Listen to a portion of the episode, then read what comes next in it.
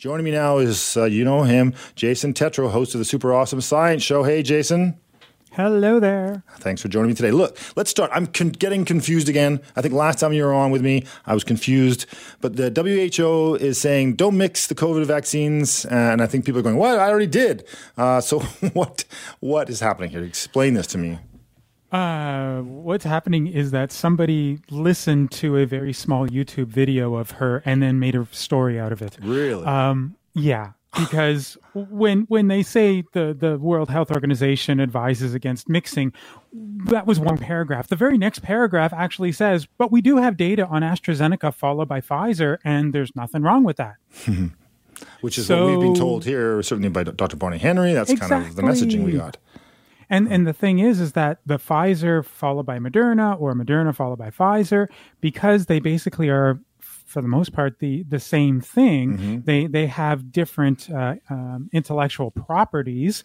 Uh, then there really isn't that much of a difference between those as well. So everything we're doing here in Canada is great. And as I've always said, you go in alphabetical order. You start with AstraZeneca, you can go to Moderna or Pfizer. If you start with Moderna, you can go to Pfizer. And yeah, okay, you can go back to Moderna because, you know, Pfizer was supposed to always be here, but, you know, now we have lots of Moderna. But still, it doesn't really matter. Whatever the whatever th those stories are saying, it has absolutely nothing to do with what we're doing here in Canada and especially in British Columbia. Okay, that's phew. Because I I'm a double AZ guy, double AZ, uh, Yeah. and uh, you know, so I was like, oh, high five! I did it. I did something right for once. Uh, but Yeah, but then and, and you can still go matter. see Spring. And you can still go see Springsteen. So there you go. That's right.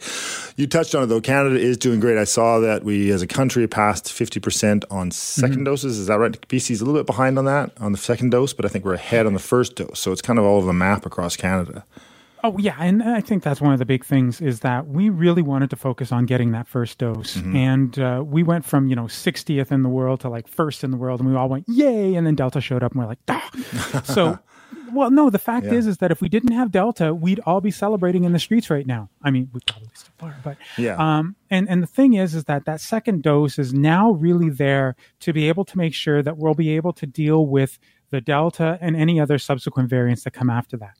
And we're increasing slowly uh, to a point where we're beginning to see the um, not just the shrinkage in cases, but also the fact that the variants themselves are not really going anywhere. And that's really what we want to see because the alternate happens to be what's going on. Well, what, what Yeah. has been going on in the Yukon with uh, the gamma. And U- UK, you're seeing, you know, 40, uh, like we're at one per 100,000 now or something. And UK UK's bumped up to like, I think I saw yesterday, 43 or 47 per 100,000. Like Yeah. significant. And that's because they, why, why, I mean, I've heard that in the northern parts of the UK and this is sort of in the States, then in the south, southeast, uh, this push not to get vaccinated at all. And that's where we're seeing the jump in numbers. Is that correct? Yeah, this is where we can make a sort of a, a, of a break between cases themselves. In other words, you were positive for the virus, and severe cases, hospitalizations, and and so on. Um, if you have even had one vaccine, then you're in the former. In other words, you probably will. You may get the virus. You may end up having some symptoms, but that's about it. If you did not get vaccinated even once, well, then you fit into that second category. And that's really what we're seeing right now. Now, granted, a lot of governments are essentially saying, you know what? We're not getting fooled by this. If you didn't get vaccinated, it's your own fault, and we're not going to shut down our country because of you. But by the same respect, when we've been so trained over the last 16 months to just hear case numbers going up and getting worried, um, you know, we, we have to sort of train ourselves now to not worry so much about cases themselves and really focus on hospitalization. There's also the role uh, and responsibility of a government, even if they're even if people are not willing to get vaccinated, they still have to protect their residents, their citizens, their people, no matter what they. Uh, you know, that's the, the challenge I imagine with government. Uh, Did you by any chance see the press conference with Boris Johnson yesterday? okay, well, Boris Johnson's a whole other ballgame. Well, no, but I mean, it's the same thing here in Alberta with uh, Jason Kenney. What they've now done is they've said, look, we've done everything that we can, and now it's up to you. It's your personal responsibility. You have to be the person that decides. And I mean, here in Alberta, we're still seeing, uh, you know, companies and, and stores and everything um, uh, limiting the number of people coming in. They still want to see masks, right? Mm-hmm. Um, you can't demand masks because now no longer a bylaw, but you can still ask them to do so. Mm-hmm. And so I think what's happening is that the governments essentially are just washing their hands of it and they're putting it in the hands of, of the public, hoping that the self efficacy is now strong enough that everybody's going to do it, whether it is, you know, simply because you're afraid of losing business or there's peer pressure. Alberta aside, and I think there's a lot of similarities between Alberta and the United States sometimes, um, and, mm-hmm. and, the mentality. But as Canadians, uh, is it because we're just so Canadian and polite and say, "Oh yes, yes, give me my vaccine," or is it because um, that there was this because the, the whole vaccination program got slightly delayed and there was a bit of a panic mm-hmm. oh we're not going to get our vaccines oh my god oh and so we kind of got into panic mode that the yeah. UK and, and, and United States didn't get into because they both had so much vaccine and they were full mm-hmm. on like months ahead of us uh, do you think which is it is it because we're Canadian or is it because we were panic in panic mode more than other places Honestly, I, I do not know, and I do not say this like it's not okay? science, Jason. Is that why? Well, no, but the thing is, I can't okay, ask for your conjecture listen, here. Come on. We we we had the same thing in 2009, okay, and we actually had a vaccine come out late, and we had lineups like you were seeing a U2 concert because mm-hmm. U2 was big back then, right? Yeah. we still only hit 50 percent. I have no idea how we managed to get to 75 for first dose. For me, that is just mind blowing. Mm-hmm. So either we scared the out of yeah. certain individuals so that they ran to go get a vaccine, or maybe it's gotten to a point where Canadians just simply realize that in order for us to get back to normal life, the vaccine really is the approach.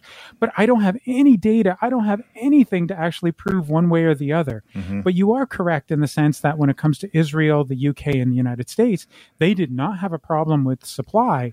They now have a major problem with the anti vaxxers who were ignored because they were just sailing and coasting along. Hmm.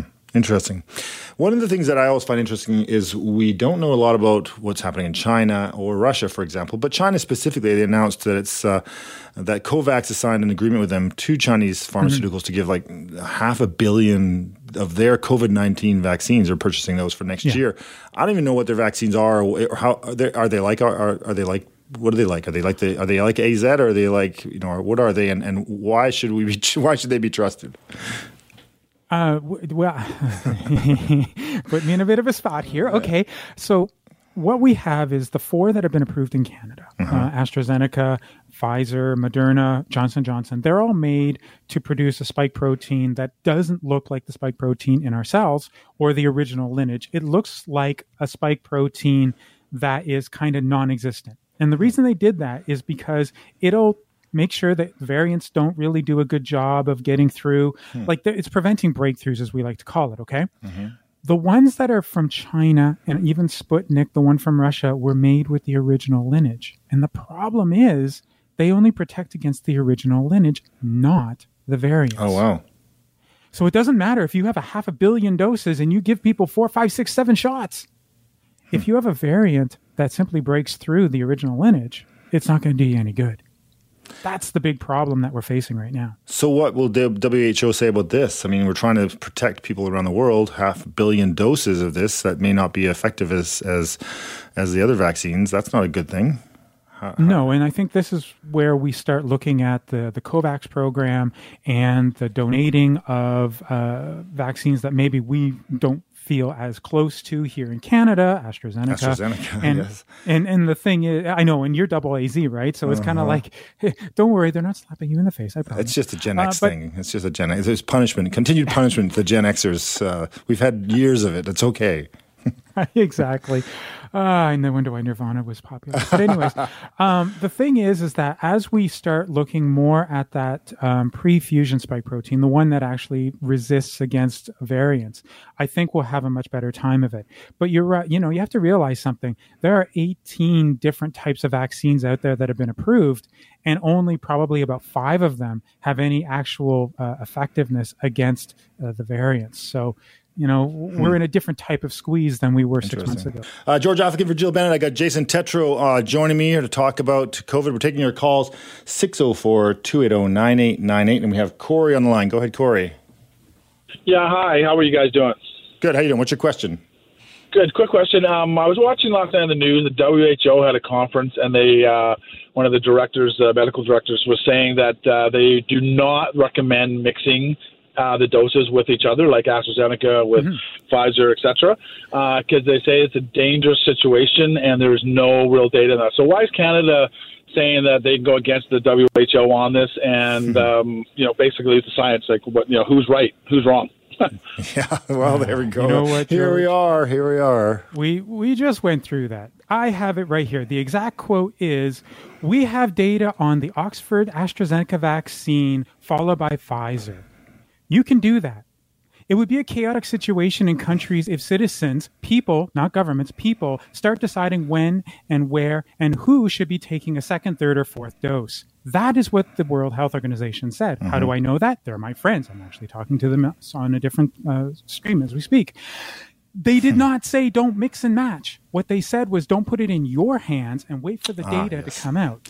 So don't so decide yourself, basically. You don't exactly. go and say, oh, I took this one, I'm going to take this one now. So, and mm-hmm. remember, as I just said before the break, there are 18 different vaccines out there, many of which are not going to work. You don't want to be mixing and matching because you're never quite sure what's going on. The only mixing and matching you should do is AstraZeneca followed by Pfizer, or as we as we talked about earlier, Moderna and Pfizer, because they basically are the same thing. It's just that they have different intellectual property. All right. Thanks, Corey, for your call. Jackie in Richmond, do you have a question for uh, Jason? Oh, hello, Jason. Um, my question is uh, I am uh, recovered from COVID, and mm-hmm. it's my understanding that it, now I possess like a very robust, durable, complete immunity that cannot mm-hmm. be improved on um, by vaccination.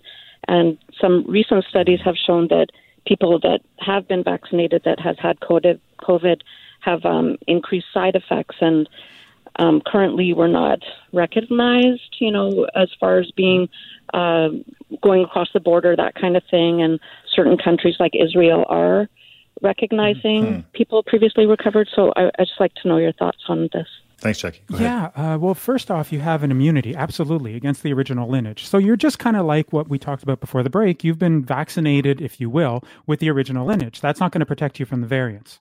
So if a variant happens to come in inside of you, it's going to grow and say, hey, let's have a party. And that can actually enhance the infection.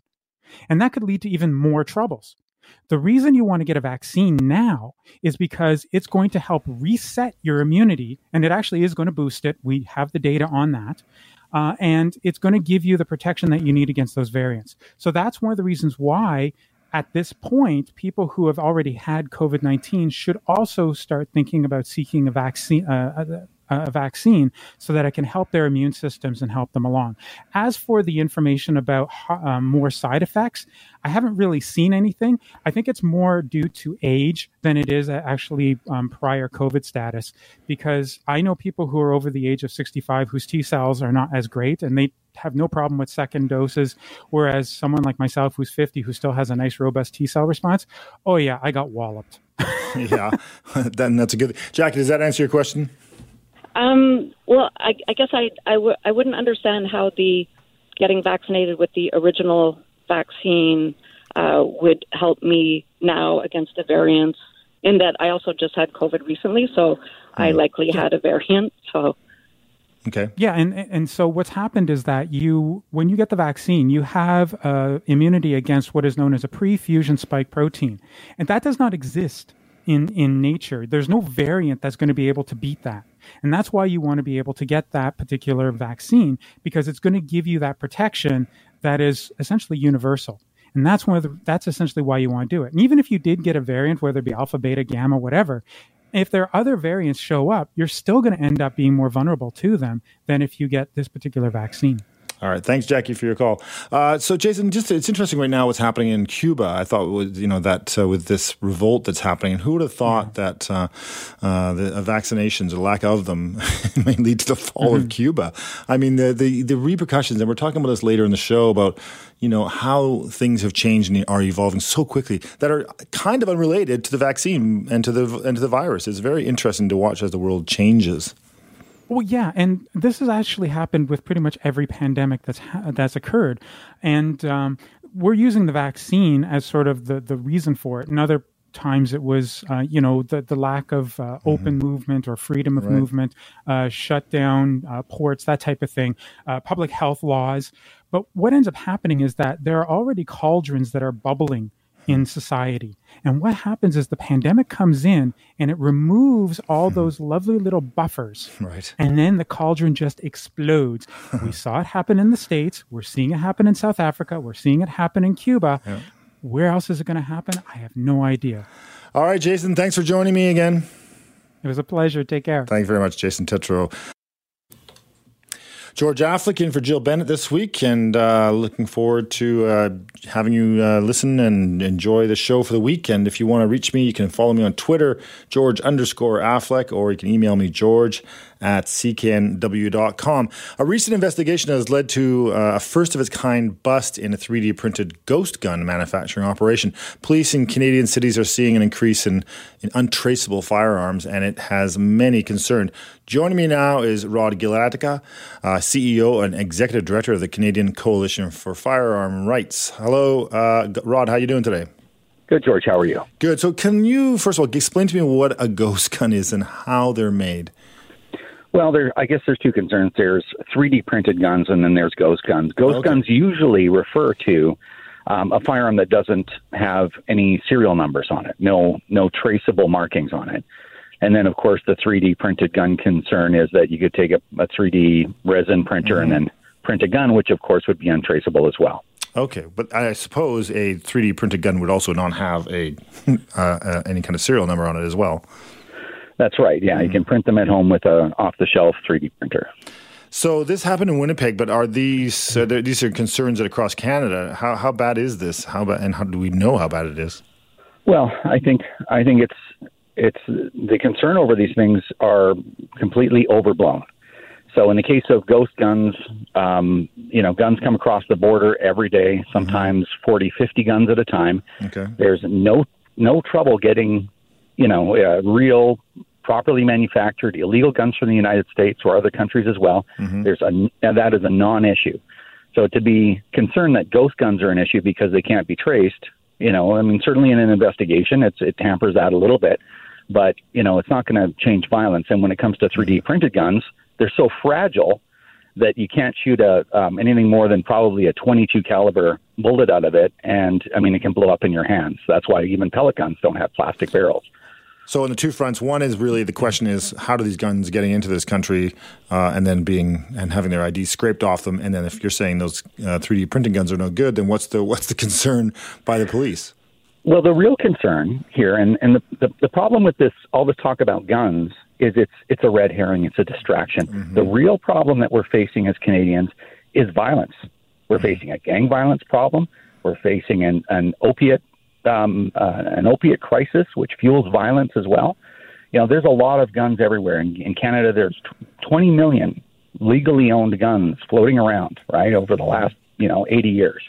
And, you know, if there's no violence, there is no gun violence and no violence with knives and whatnot. So we need to focus on the root causes of violence if we want to live in a better society, not chasing people around with 3D printers or worried that someone's going to build something with materials they find at Home Depot.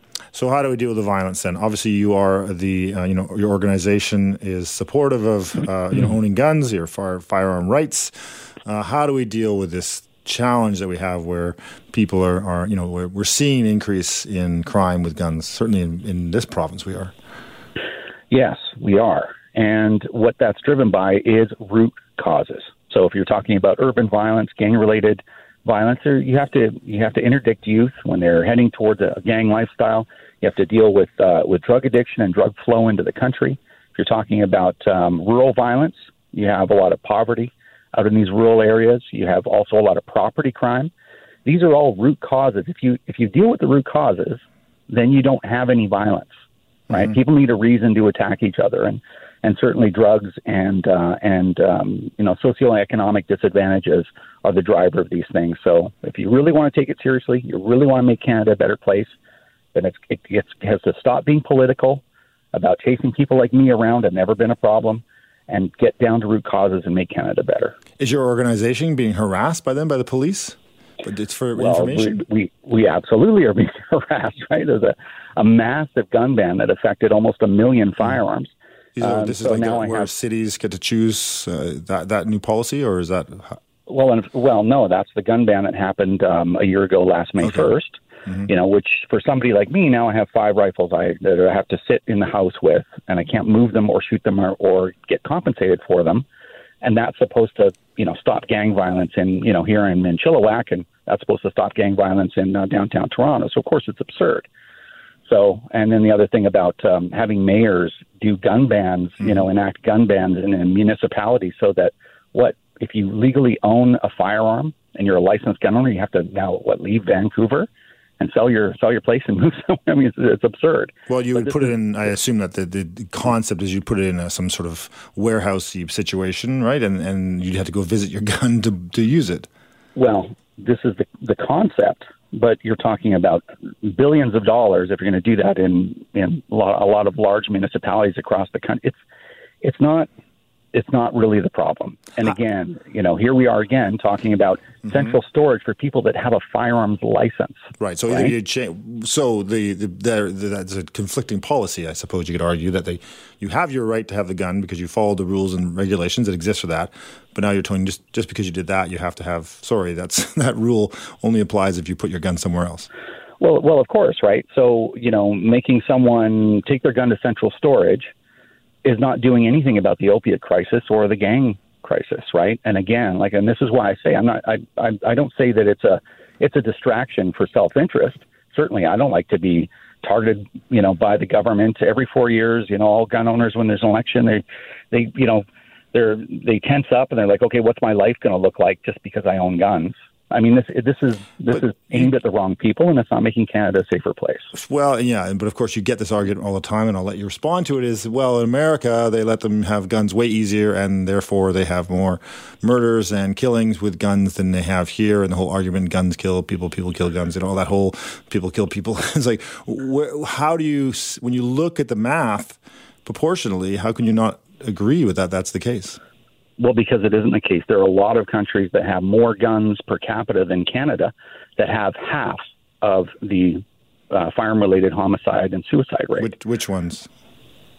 Uh, the Czech Republic, uh, Germany, um, uh, Austria. There's a whole list of them. There's about there's about seven or nine somewhere around there. I did those figures when I did a television show a little while ago. But there's about nine other countries. And what's the difference? have- Those countries they would have a better process for dealing with the issues that lead to criminal behavior. Is that what you probably argue? Well, yeah, and, and that is the interesting question, right? Mm-hmm. What is going on? Like in the Czech Republic, they have concealed carry there. As a as a as a citizen, you can concealed carry for the purpose of self defense there. Yet they're they have a lower firearm related mortality rate there. So how does that make any sense? And there's a lot of a lot of uh, of examples like that.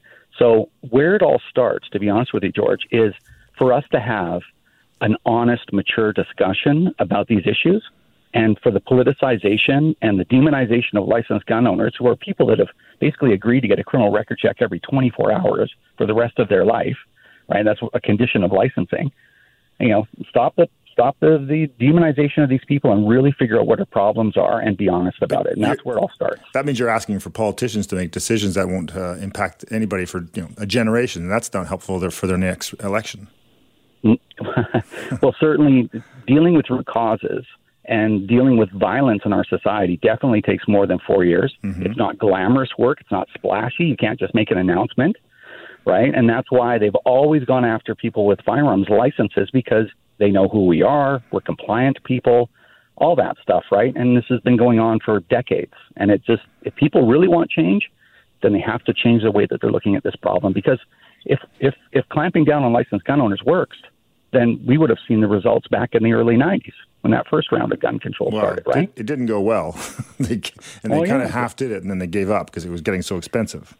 Well, no, you're talking specifically about the long gun registry, but Okay. everything else got implemented. Okay. Licensing, training, uh, background checks every 24 hours, safe storage, transportation regulations, all that stuff has been in place for 30 years. And we didn't see a decline proportionate to the population. Is that what you're saying? Well, what we've seen is the up and down cycle of gang violence.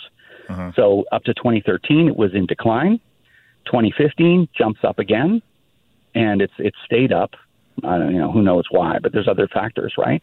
But we see this cyclic this cyclic uh, pattern all the time, and it really depends on whether how much gang activity and criminal activity there is, is in Canada at the time. Are those gangs usually using ghost guns or guns that they've stolen or found or whatever it might be, or, or smuggled across the border, or are they using legitimate uh, guns? I mean, uh, how do we deal with that? I mean, so that's an interesting question too. Very a lot of misconceptions around that. So it it's different.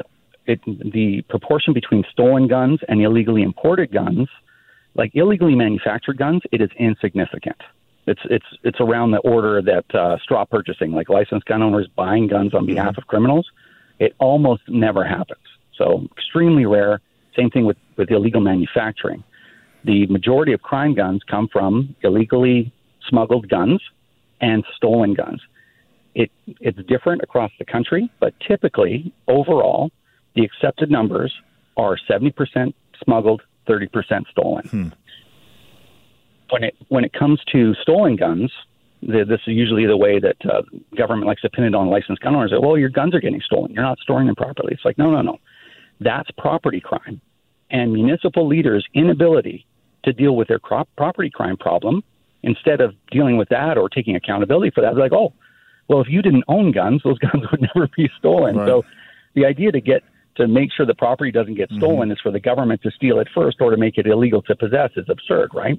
We're trying to we're trying to run a free country here. Do they so, when when somebody is when somebody does break into a house and steal guns and maybe they steal the jewelry as well? Do do the police treat uh, that process differently? Because I know that I've had my house broken into and the police didn't even bother coming. They just like, yeah, you know, welcome to downtown Vancouver.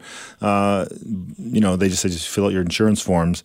Uh, but with if I had guns in my house, would they show up and go, let's look into this? Is there a difference to the process? Well, they they may, but certainly they will. Will they'll try to foist that crime onto you and make you responsible somehow for it. They'll be like, why well, did you, you store your guns? And, yeah, yeah mm-hmm. like you know, why why would you store your guns? Well, because I own them, and mm-hmm. I'm, I'm following the law because there's there's storage requirements that if you don't follow them, George, you are subject to up to five years in prison. Can you tell so, if so? Can you tell if people who own guns, who live in their homes with their guns, are being targeted for theft? Do you have that kind of data? Do the police have that kind of data? Well, they don't. They they claim that they did for a while. It was not really the police, but it was the uh, the Trudeau government claimed that they had that data for a while, and then it was shown that they didn't actually have it, and they were they were making some extrapolations. StatsCan will tell you flat out they do not track that data. They don't have it. What about um, your sense, know, though? You know that you you know a lot of gun owners. Uh, mm-hmm. What's the word on the street with you know your buddies that uh, and all your friends who have guns? Do they feel like, hey, I feel like I'm being targeted, or is there more? I mean, I don't. You know, when I talk to my friends who don't own guns, it's not like we're all talking about being robbed all the time. Are you guys uh, always talking about getting broken into in your homes? Um, no, I think when it when it comes to gun owners and their disposition about this whole thing, um, the worst nightmare for a gun owner is to know that your guns are in the hands of people that aren't licensed to own them. Like that's terrifying for a gun owner, mm-hmm. right? I mean, certainly for me, I would just it would be something I would probably almost never get over if I found out that my guns were stolen and they were used to hurt somebody. Mm-hmm. So most gun owners um, exceed the law; they exceed the minimum requirement for storage. Mm-hmm. Um, some gun owners just do exactly what the law says, but certainly in our community, we're concerned about that kind of stuff. Um, are we targeted? I don't know. It could happen. I think it'd be good to know, are, wouldn't it, if we had the data yeah. they collected and made that public? Because then we'd be able to know when they bring up things like this, ghost guns and guns being 3D printed, and if there are people being targeted, then that would be a good argument for them to have say, look, they are being targeted, so therefore we need to have places to put their guns because this is what's happening, and we need to stop it. Wouldn't that be a good argument to create a systemized location for gun storage? Well, then I guess the criminals would only have to go to one place to get thousands of guns, right? And that's and that's been yeah. really the, the main mm-hmm. argument against central storage. Right. I mean, making it easy for them. Yeah. All right, Rod. Thanks very much for joining me. I appreciate uh, your your thoughts. Anytime. It's my pleasure. George Affleck in for Jill Bennett uh, today. And before the break, we were talking to Kyle Grant, uh, who is the assistant general manager of Charlie Don't Surf, and uh, about the issue related to closing the road, uh, making it back to two way from one way. And then the council in White Rock decided to put it back the way it was, since he argued that there's a lot of issues related to that. Uh, and uh, we had tried to reach the mayor earlier and couldn't get him, but he has now let us know he will be on our show at 2.15 today to respond to Kyle's comments and some of the questions that I have. So tune in at 2.15 if you want to hear from the mayor of White Rock on the decision uh, that they made last night regarding uh, White Rock's uh, uh, Marine Drive. So that's, I appreciate the mayor getting back to us. it's always good when a, a politician's responsive. So a year and a half ago, uh, so many of us moved uh, our, out of our uh, offices into our homes. Uh, we never thought it would be we'd be in our homes for so long. In fact, I look in this office here uh, at uh, at CKNW, and still staff are working mostly from home. I'm one of the few people here who is working in the studio. most of the hosts are working from home, and most of the staff are still at home. But uh, you know, we all learned about the technology and how to, you know that whole technology speed up that we got because of it, because of the COVID, and and, and we actually learned how to use things like you know Zoom uh, and to do video calls. But as we get closer to normal, some businesses are asking staff, even sometimes I think begging them, uh, to head back to the office and, and work from there. Jock Finlayson is the senior policy advisor for the Business Council of British Columbia. The council represents a large represents large and small business companies and affiliated industry associations that together account for approximately one quarter of all jobs in this province. And uh, Jock joins me now. Hi, Jock. Hi, how are you? Good. So it's been a it's quite, been quite a year, as you know. Uh, how impressed are you uh, at how businesses adapted to you know in dealing with COVID over the last year? Yeah, well, it's, it's been an extraordinary experience for for all of us. You know the old saying, "What doesn't kill you makes you stronger." Well, yeah. you might modify it and say, "What doesn't kill you makes you more innovative." Mm-hmm. And I think that's really what we've seen in spades uh, across uh, a lot of industries in the country, and for that matter, in many other nations as well um, and individuals too. So people have adapted to uh, what you know two years ago was you know probably unimaginable, mm-hmm. um, having large swaths of the economy closed down by government edict, um, and having you know 40 or 50 percent of all work being done in the economy done remotely from the work site. I mean that was you know again something I don't think people even remotely contemplated. Yet you know we made it work. Yeah. Uh, the economy is actually come roaring back fairly fairly briskly. Um, and here in BC, we're actually back to the same. We're actually above the level of employment that we recorded shortly before. Amazing. So the I, pandemic hit. It's amazing. And one of the things that was so impressive, I think, was the supply chain. I think there was besides the toilet paper wars that we had early on. It, it was amazing how the fears that we might have had related to the interruption of our supply chain, of our goods being distributed, nothing happened. It was the pandemic didn't seem to have any impact really on, on mass distribution of our goods. And I think was that surprising to you? Yeah, I wouldn't go. I wouldn't state it quite as baldly well, as you do, George. I mean, there were shortages. The, sure. The, we're seeing now, uh, you know, there there are limits on the availability of semiconductors, for example, yeah. which is having a lot of downstream impacts on on on manufacturing mm-hmm. everything from vehicles through to computers. So I, I wouldn't. What what was extraordinary about the impact of the pandemic was the way it hit the service economy. Mm-hmm. It actually didn't have the same impact on what we uh, economists would call the goods producing industries like manufacturing and resources mm-hmm. and utilities and even construction. Most of that kept, kept operating. In BC, virtually all of it kept operating but it was the consumer facing service industries, both public and private, that really went through the wringer. Yeah. Um, and we see that uh, in the data, we see that in what's happened in the job market, and we see it in what's happening with the whole work from home phenomenon as well.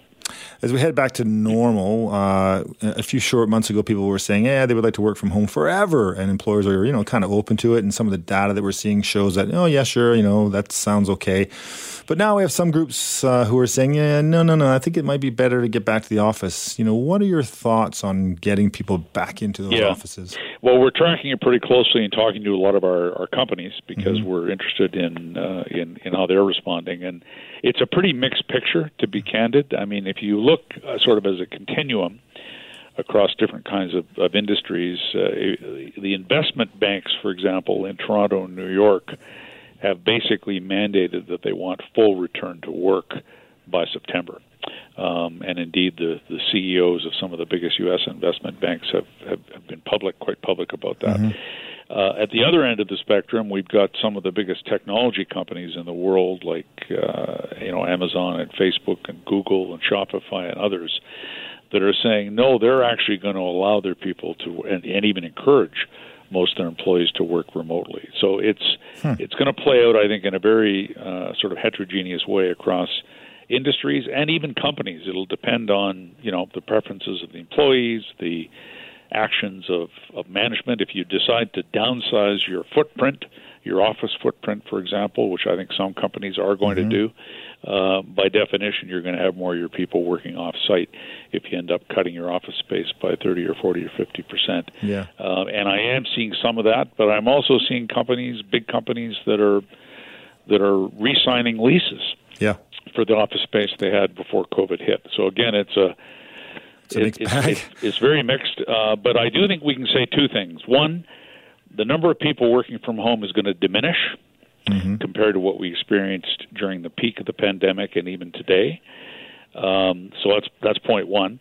And but point two is the new equilibrium is not going to look like where we were in 2019. In other words, there's going to be substantially more people working at least part time, if not full time, remote from the work site. And the real issue is what is that magnitude? And the answer is we don't know yet. Uh, the other thing that happened, and that, that, kind of feeds into that, is that people spend a lot of time thinking about their jobs when they were working from home. And, and uh, we're hearing a lot of stories about uh, people leaving the companies they were with, going, you know what, it's not right for me anymore. Are you seeing a lot of that where there's people going, you know what, I'm out, and and, and especially on the retirement side, going, you know, I'm done. Um, and how is that impacting? Yeah, that's uh, somebody was just asking me that question in my own shop this morning, um, and I think you know there's lots of anecdotes around it. We don't have. I'm a data person, yeah. so I like to see you know, uh, you know, reliable data based on surveys or administrative data or whatever. We don't have that yet. Um, but a couple of points that I think shed light on on the important uh, question you've posed is as people have gained experience with a different way of working, mm-hmm. not having to commute, for example, which is a huge deal in these big mm-hmm. metro areas like Vancouver and, and Greater Toronto. Um, I think that is driving you know people to decide they want they want to continue to work from home or they want a more flexible lifestyle. They don't want to commute any longer, and therefore they're going to look for new jobs closer to home or you know become self-employed mm-hmm. or, or or for that matter move out of move out of these kind of overpriced big cities. Um, so I think we are seeing some of that, and I'll be looking forward to you know kind of the data that shed light on it. Second point is retirement. Absolutely, we're hearing anecdotal evidence that people who were close to retirement age or approaching retirement in 2020 uh, have decided uh, after this kind of great shock of COVID uh, you know, to, to, to move their plans forward, or uh, move their move their you know move move more quickly into retirement. Life is short. There's other things people want to do. The other point I would make is that very surprisingly, uh, household net worth in Canada. So this is mm-hmm. assets minus li- liabilities has shot up by over 15% since COVID hit. And believe me, that was not expected hmm. a year or, or 13 or 14 or 15 People weren't ago. spending money. They were just yeah, saving, and, so and their real estate prices went up. So, yeah, so housing yeah. is one. Stock market at all time highs, number two. Yeah. A lot of private business assets have gone up in value, and saving savings rates have gone up. So the combination of all those things has put a lot of people approaching retirement actually in a stronger financial position than they were 18 months ago, and that's probably accelerating decisions to leave the workforce uh, on the part of some folks. Obviously, an evolving workforce requires uh, replacement, and uh, we had a very robust immigration policies prior to the pandemic uh, you know, with 300 to 400,000 people coming into the country every year. Uh, is that what we still need uh, or more? Do we need even higher numbers to, to keep up with the needs that the businesses have across this country? Yeah, yeah. Well, I, I'm not personally a proponent of driving up immigration numbers further, but leave that aside. The current federal government has been very clear uh, and very public that they intend to ramp up immigration from the sort of 300 and 350,000 a year range where we were, you know, before 2020. And 2020 was, of course, a, a lost year because yeah. the borders were closed, et cetera. Mm-hmm. Uh, but they they intend to move it up uh, starting this year to 400,000 mm-hmm. plus going forward, and that's just permanent immigrants. There's also non-permanent. Uh, people who come to Canada either as, as so-called temporary foreign workers or mm-hmm. international mm-hmm. students and that's another you know couple hundred thousand a year. So it's a big number, uh, and I think we're going to continue down that track. It's very clear that uh, the federal government uh, uh, has embraced that as an objective. So we're going to see a return to high and I think even higher levels of immigration than we had prior to 2020. That's that's my forecast. All right, Jock, thanks for joining me today. All right, thanks for the opportunity. George Affleck in for Jill Bennett this week, and I uh, hope you're enjoying the show today and the sun outside. So, blasting off, the space race continues to get juicy as reports suggest Elon Musk bought tickets to Richard Branson's space flight 10 years ago. Why are billionaires so fascinated with this stuff? Is space really that uh, really the final frontier? Joining me now is Michael Unger, program coordinator at HR Macmillan Space Center. Hi, Michael. Hi, George. How are you? Good. The Space Center, you know, celebrates and teaches us about space. Um, how important is was Richard Branson's, you know, trip into space this week for you guys?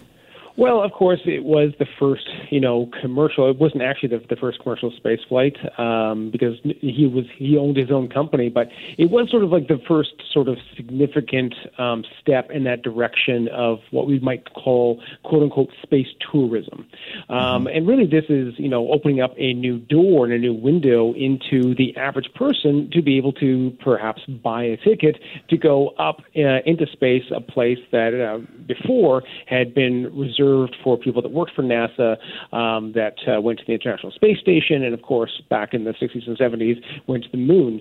Um, so now this is a new era. Of course, it is a very exclusive um, place yeah. right now, but the hope is that maybe at some point in the future, um, you might see an average person uh, may be able to buy a ticket to go and have a orbit around the Earth. Kind of like the early days of the airline industry, you know, Howard Hughes Absolutely. and that kind of stuff, Pan Am. And so, what were you guys doing? Did you could you even watch it from the Space Center, or what? What was the? What were you guys doing for this season? Well, you know, it's like commercial space flight. Of course, um, is really all about uh, looking back on our planet. It wasn't really um, a big event that we did. Of course, I was uh, I was watching it. I was mm-hmm. actually on CBC News um, um, watching it live. It was certainly a spectacle. You know, what I really found watching it, um, Richard Branson, of course, is a, a really good business business mind, and he knew that he is looking to buy into this market and, and trying to attract people to buy tickets uh, for his airline, especially early on, to drum up that interest.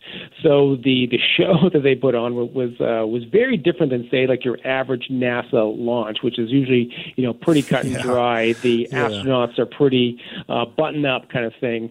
Uh, but you know having Stephen Colbert have be the host oh and then and have voiceover, um, the person doing the actual launch and the the, the you know there was the conversation. It was just so uh, produced. It really was, and that's and that's really the difference between um, the, the world that we live in right now. Because you have the governments like NASA and Canadian Space Agency, of course, uh, many governments around the world that are going up into space, that are doing you know research, they're doing um, different work.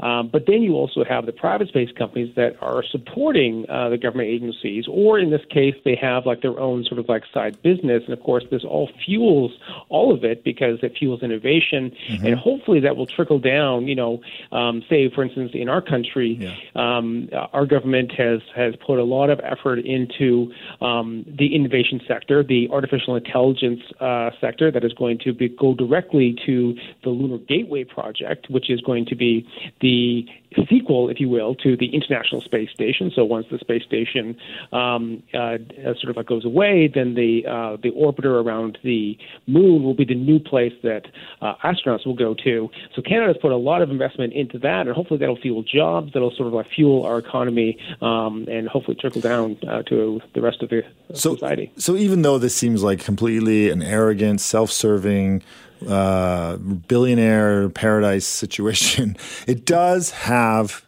benefits to the science. Well, well, absolutely, because the one thing that I notice in the private sector and what SpaceX has actually done really well is that because they're not beholden to the bureaucracy of governments, mm-hmm. they actually uh, are very efficient in getting things done and being able to be like, okay, we're going to build a, a brand new rocket um, that's going to get us uh, into space and orbit around the Earth. And you know, Richard Branson completely, you know, um, used well. He, he use technology that had been built upon before by NASA, but uh, a very unique that he used all of his own resources and got it done in a much more efficient time. And mm-hmm. all the people that perhaps work for Richard Branson will, you know, may cross over and start working in other industries. Um, and now we all of a sudden, as a planet, you know, we now become a spacefaring society, and that is now opened us up to uh, really what we call the future. We've only, you know, back in the 1950s, we sort of envisioned this 2001 Space Odyssey future. Um, now we can sort of see that reality actually getting a little closer. What is it about, you know, the dinosaurs in space? I mean, there seems like people want to go back to look at dinosaurs or go into space. I mean, there's, there, what is this fascination? You're surrounded by kids all the time, you know, mm-hmm. with that uh, space center. What is it with these fascination with these? Those two things seem to be they're completely opposite, but yet something about them that people this mystery, I guess it is. Yeah, it's the it's, it's the curiosity of um of of the unknown of what we don't know. I mean, well, dinosaurs for one are these mythical creatures that it's hard for us to fathom. They're just the size of them, and mm-hmm. they're not around anymore. All we see is the bones. So there's a bit of a mystery of like trying to envision them roaming around the planet, being the dominant species. With space, it's really the future. It's really look up at the stars and you see the, the vast, you know, size of the universe. It's hard for our brains to comprehend just how big it is. And all you need to do is look up at night and see hmm. a few of those stars and start and start to wonder. And you know, over the the years, especially the last hundred years, you know, our our understanding of the universe has taken huge leaps. And but every time that we make new understandings and of how the universe works, we realize there's a lot more that we don't understand. So it's mm-hmm. like constantly fueling sort of this driving question of where we are in the universe and, and how humans fit into that. It's sort of helping our brains and us as humanities kind of like open up to the big picture of of uh, where we are and what we're doing here. Real quick, the the, the Space Center is uh, open now. What's uh, just a quick promo for the Space Center down there? Yeah, absolutely. You know, like uh, we finally, with the new regulations, have been able to open up our planetarium. Uh, our theaters are sort of like our, our our main spaces. So now you can book a ticket, you can come see a show. We've also got our observatory for the summer that we've opened up, and because we've got some good weather, we're going to be doing some solar observing. Fantastic. So you book a ticket, see a planetarium show, and you'll be able to see the the sun through our special solar filter. Thanks, Michael. Appreciate the call. Thanks, George. Thank George Affleck in for Jill Bennett this week. And uh, if you want to follow me on Twitter, George underscore Affleck, or you can email me, george at cknw.com. Coming up in this uh, half hour, we'll be t- speaking to the mayor of White Rock about the surprise decision to not continue with a one way road in on Marine Drive, which came as a surprise to the businesses uh, in White Rock. And so he'll be joining me in uh, about 10 minutes or so. But first, if, you, if you're planning on hitting the road with the kids and you'd rather not keep their heads, have their kids' heads down playing whatever device they happen to have or that you can afford, what do you do? Music, games, look out the window, get a map. Joining me now is Casey Shell, producer on the Jeff O'Neill Show on CFOX, which is just down the hall here, and a road trip expert. Hey, Casey. Hey, how's it going, George? Good. So, Punch Buggy, Pro or Con? What, what about I Spy, Padiddle? What do we got here? Oh, you know what? I was just going to hit you with the classic I Spy. That's uh, pretty much as, as good as I got. You know, my suggestion would have been to, you know, they have iPads now, don't they? that's right. They can, they can use. That's right. I, you know, the yeah. thing is, I, I put the padiddle in there because I threw that out in the gang here, and they were like, "What the heck is padiddle? Do you know what padiddle is?" I don't actually. What is that? And I thought, is this a Langley thing? Because you know, growing up in the valley, it's uh, maybe I don't know. But you know, we used to when you'd see one car with one headlight, you scream padiddle, and generally you'd punch the person. You know, it's kind of like a combination of punch buggy and uh, you know uh, whatever. And so you, it's a way to beat on your friends. Generally, in my experience, but uh, you see a one headlight car coming towards you, you get a point basically if you see it first, and you scream padiddle. So that's padiddle. Um, These car games always seem to lead to violence, which is strange. I know. I got three kids. It gets the, that back seat uh, got pretty wild and crazy when I when they, when they were all younger for sure. So so what are your thoughts? You actually you're you're a seasoned, experienced road tripper. In fact, I heard a rumor that you had a camper van and uh, and you were like a mobile for like long stretches. what is this rumor I hear?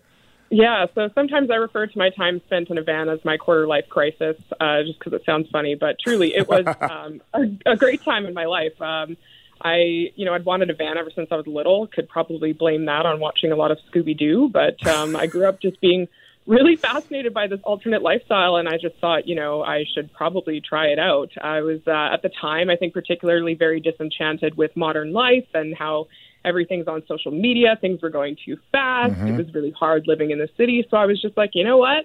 I'm just gonna leave all of this behind, literally, and just take off. And that's kind of what I did. So wow. So you've got the experience yeah. of being on the road. Were you by yourself most of the time, or? I was, yeah. So that's yeah. a bit harder to play games when you're on the road, when you're by yourself. But uh, staying awake is a lot of key. talking to myself, George. and music, of course. You know, that would be an important part of that. So that's the thing with traveling on the road with the family. And when I was a kid, there was only one album we could all agree on in the car, and that was uh, Grease, the the soundtrack. My parents were fine with it. We were fine with it, so we learned every word to that song. In our, in our my with my kids, ABBA seems to be you know everybody seems to be happy with ABBA, and so that's a continued road trip song. What are some of the road music that you think's uh, you know works on generational capacity?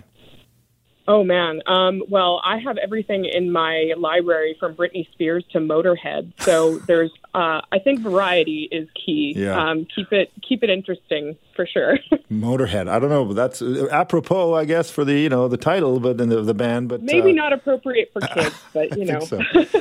So. what about some of the games? What are some of the games you recommend for people? And I, we want to recommend that people call us in to a 331-2899 with their ideas and leave a message for us, 604-331-2899. But what do you think? What are some of the games that you can recommend? Um, yeah, besides that, you know, good old I Spy. Mm-hmm. Um, I usually play a game with, um, you know, remember that scene in Fight Club where you know they're up on the plane and uh, the, you know, the main character is like, you know, traveling is very funny because you have these single serving friends. Mm-hmm. And I found that very true on the road. You know, you'd meet people and you will never see them again. So, what I like to do on the road was um, play a name game where I just give people names. I'm just like, oh, well, that guy looks like a Todd. I'm going to call him Todd. And Ah. that, that person looks like Jill. I'm going to call her Jill. So Interesting. that's, uh, you know, the extent of my game knowledge there. we have a I have a version that I made up that's kind of like that, but it's a celebrity version of that. So you see a person and you say that person looks like this celebrity, and you get a certain number of points. And so if you, it's like one point for, and, and there has to be one other person in your group that agrees with you that that person looks like that person, and but you get ten points if the person is actually a celebrity. And so one time I was in, I we were in the city and we saw Ryan, uh, Ryan, Ro- Ro- Ro- Rob Reiner, Rob Reiner and his entire family. And so I got 10, my kids were like, I said, oh my God, there's Rob Reiner. My kids are like, no, come on, that's just a guy with a beard. And I said, no, it's Rob Reiner. It's Rob Reiner. And it was. So I got 10 points. So I kicked on, I kicked butt on that one. One But, other uh, game that I did just think of was if you do have a little bit of time to prepare, especially if you do have kids and you know where you're going, Yeah. um, is to plot out a uh, what I like to call road trip bingo. Mm-hmm. So if you know that you're, let's say, heading across BC towards the Okanagan, and you know you're going to take the Crowsnest Pass, well, you know I'd put a little symbol of the Crowsnest Pass sign, and that be bingo. And you know that way the kids are looking out the window, they're looking around at everything that they can see, and um, maybe they're not punching each other, playing punch buggy instead. So.